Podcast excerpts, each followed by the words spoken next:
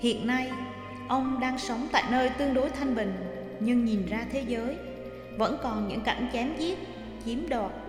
Quốc gia này xâm chiếm quốc gia khác, dân tộc này chém giết dân tộc kia, giành nhau từng mảnh đất, từng mối lợi. Xã hội đầy những chuyện cướp bóc, gia đình cũng đầy những chuyện lừa lọc, tranh đoạt tài sản. Nếu không sớm thay đổi thì khó có thể tránh khỏi những tai họa ghê gớm sắp xảy ra. Ánh mắt ông Chris toát lên vẻ nghiêm nghị khi ông nói tiếp những lời này. Những điều này đã xảy ra nhiều lần trong quá khứ. Khi con người mất nhân tính, hành động theo thú tính, tạo ra hỗn loạn thì tự nhiên phải tạo ra biến động để lập lại trật tự. Do đó mà có nạn động đất, núi lửa, lụt lội, hạn hán. Lúc đầu nhẹ để cảnh cáo, sau nặng dần và đến chỗ hủy diệt tất cả. Ông đã trải qua biến động này trong kiếp sống tại Atlantis và cũng đã thấy rõ ảnh hưởng của những ma lực này ghê gớm như thế nào qua những trận chiến khốc liệt khi con người điên cuồng hung bạo, không còn nhân tính. Ông cũng đã chứng kiến một xã hội vô cảm, người thuộc giai cấp cao thẳng tay đàn áp, bóc lột không thương tiếc những người thuộc giai cấp thấp. Sự chiếm đoạt thân xác người khác để thỏa mãn dục tính là việc xảy ra bình thường trong xã hội đó. Chuyện gì xảy ra sau đó thì ông cũng đã biết. Tôi lên tiếng đầy suy tư. Ông có nghĩ những việc này sẽ xảy ra nữa không? Ông Chris trầm giọng. Hiện nay, ông đã thấy có đủ hiện tượng kỳ lạ xuất hiện khắp nơi như thiên tai, lụt lội, hạn hán, động đất, cháy rừng, núi lửa phun trào, bệnh dịch toàn cầu, nạn đói, châu chấu phá mùa màng. Tất cả như một lời cảnh cáo đối với nhân loại. Vấn đề là nếu tai họa xảy ra ở nơi nào đó xa xôi thì người ta chẳng quan tâm. Con người chỉ biết sợ khi những tai họa này xảy đến cho chính họ. Tuy nhiên, đến lúc tai họa gõ cửa tận nhà thì họ cũng hoảng loạn, bó tay, không biết làm gì. Ít ai hiểu rằng nguyên nhân sâu xa của tai họa là do những tư tưởng mang tính dục vọng của con người. Khi con người mất đi bản chất người, mất hết lương tri, chỉ biết tham lam, ích kỷ thì sẽ chiêu cảm những ma lực ghê gớm đến. Nên những hiện tượng bất thường mới xảy ra. Ông chris dừng lại như chờ xem phản ứng của tôi. Thấy tôi im lặng ông giải thích thêm. Điều tôi sắp nói đây chắc chắn nhiều người sẽ không tin. Các thiên tai xảy ra đều do nhân quả.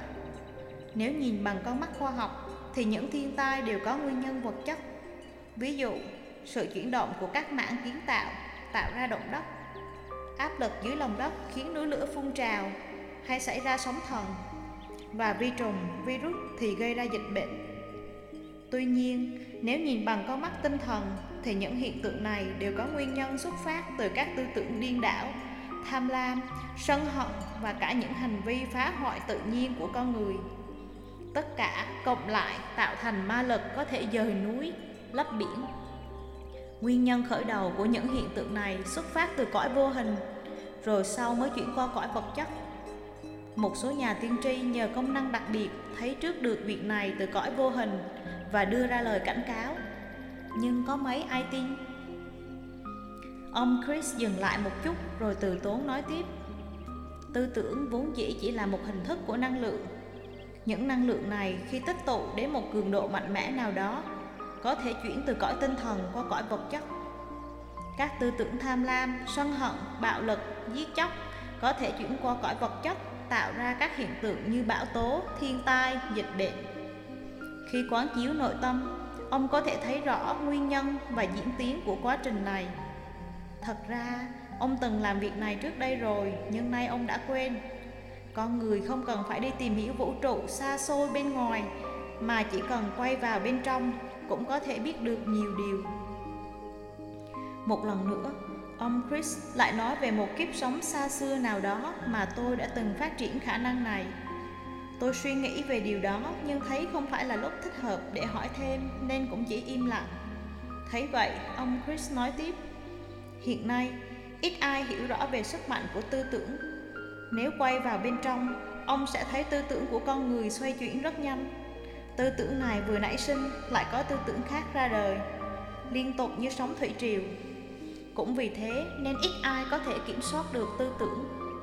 trong thế giới quay cuồng hiện nay con người ngày càng mất tự chủ và để những lực ảnh hưởng bên ngoài chi phối bên cạnh những mặt tích cực thì những phát minh công nghệ như internet và các sản phẩm kèm theo chẳng hạn trò chơi điện tử hay mạng xã hội cũng đã phát tán những thông tin sai lệch những hình ảnh dâm dục kích động bạo lực, ganh ghét, hận thù đi khắp nơi.